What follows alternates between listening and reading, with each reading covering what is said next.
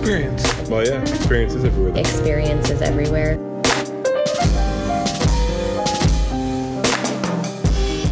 Okay, so first we'll just have you introduce yourself and who you are, what you do.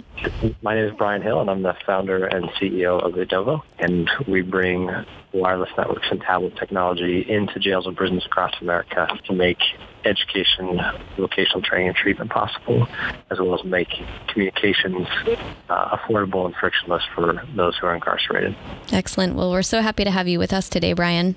So tell us uh, a little bit about when you hear the phrase experiences everywhere, what, what does that mean to you? You know, it's interesting when you uh, when I saw that phrase "experiences everywhere," it's something that has always been an important sort of mantra or part of, of my life. When I was growing up, I was in Scouts and some other things, and, and one of the key things that were taught both through, through church and through Scouts was this idea of learning being everywhere and, and learning through experience as opposed to just learning uh, in school. And I think a critical component, I think it is ever more important for those uh, who are incarcerated. And I, I think about that with our audience simply because significantly in America, we significantly limited the experiences that are possible in, in a real sense of those who are incarcerated. And yet, even in this sort of restricted environment, the ability to continue to learn with or without a classroom uh, through experience, through observation, is something that, that can never be taken away from us. And, and so I think when I think experiences everywhere, my mind immediately goes to just the fact that pure and raw observation and engagement with the world around us and our body is something that can never be taken from us. It's, the, the ultimate freedom that we have. Awesome. And so I'm curious in hearing you talk, is that part of the philosophy behind you starting Edovo or or how does that factor into your choices to move forward in the way that you have to offer these experiences through the tablets? The average person on the outside makes about 35,000 decisions a day. The average person on the inside makes about 6,000 decisions. And that, that gap, that, again, that restriction of freedom and just optionality and choice and decision making will not lead to a better outcome. Yeah, definitely. Expect yeah. that person to come out, make better choices, then then you're missing something. And that's why, to your question of what is behind Edovo, philosophically, Edovo is about expanding and extending choice, optionality, and freedom within the confines of the correctional setting. Because we have to do that if we're going to get, if we're going to help, help people work on the one cognitive muscle that's really important and sort of develop the prefrontal cortex properly. Absolutely. Mhm. Decision making is critical.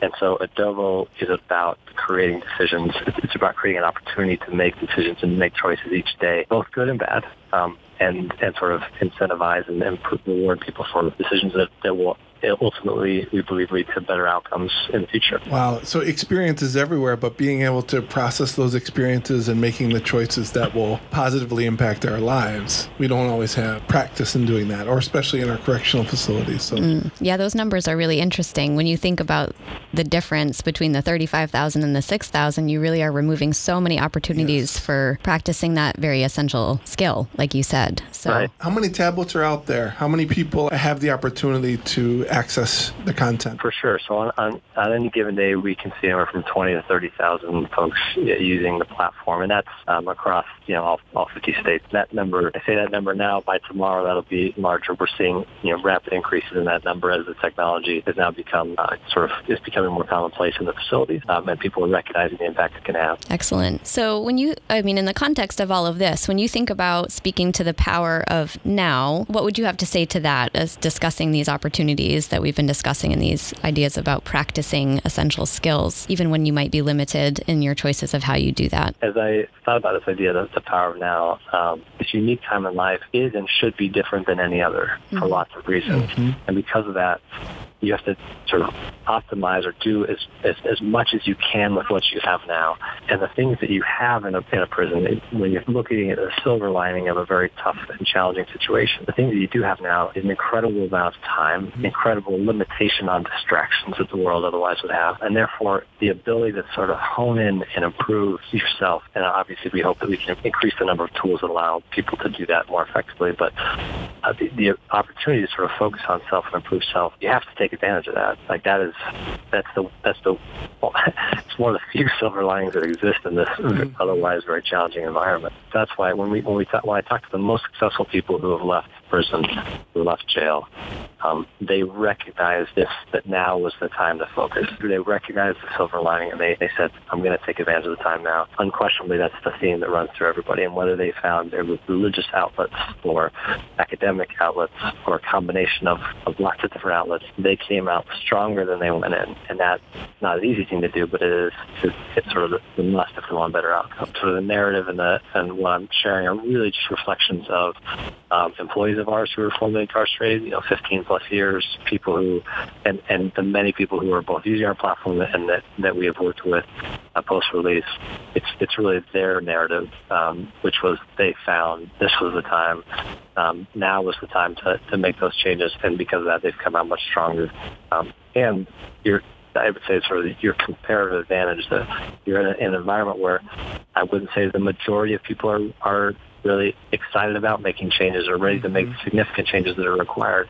Um, and, and there's you know, mental health and substance abuse challenges and things like that that create that number. But you, if you if you choose to, to make those uh, if, you, if you make those choices now and, and focus on taking advantage of the time now, um, you will see that you are you rise above the rest very quickly, mm-hmm. which allows you to progress even faster. The when I was growing up, my father taught in, in Folsom Prison in California. Wow. Um, and at night would share the experiences, the lessons, the stories of his students uh, when, when he was teaching. And that definitely had a, an impression on me um, that made me realize just how incredibly challenging this space was. Hmm. Um, what I think was the reality that sort of ignited the, the, the action on it Ovo was when I was going to school working on this unique financing vehicle for Cook County, uh, Chicago's largest jail, trying to reduce the population of Cook County Jail through a social impact bond.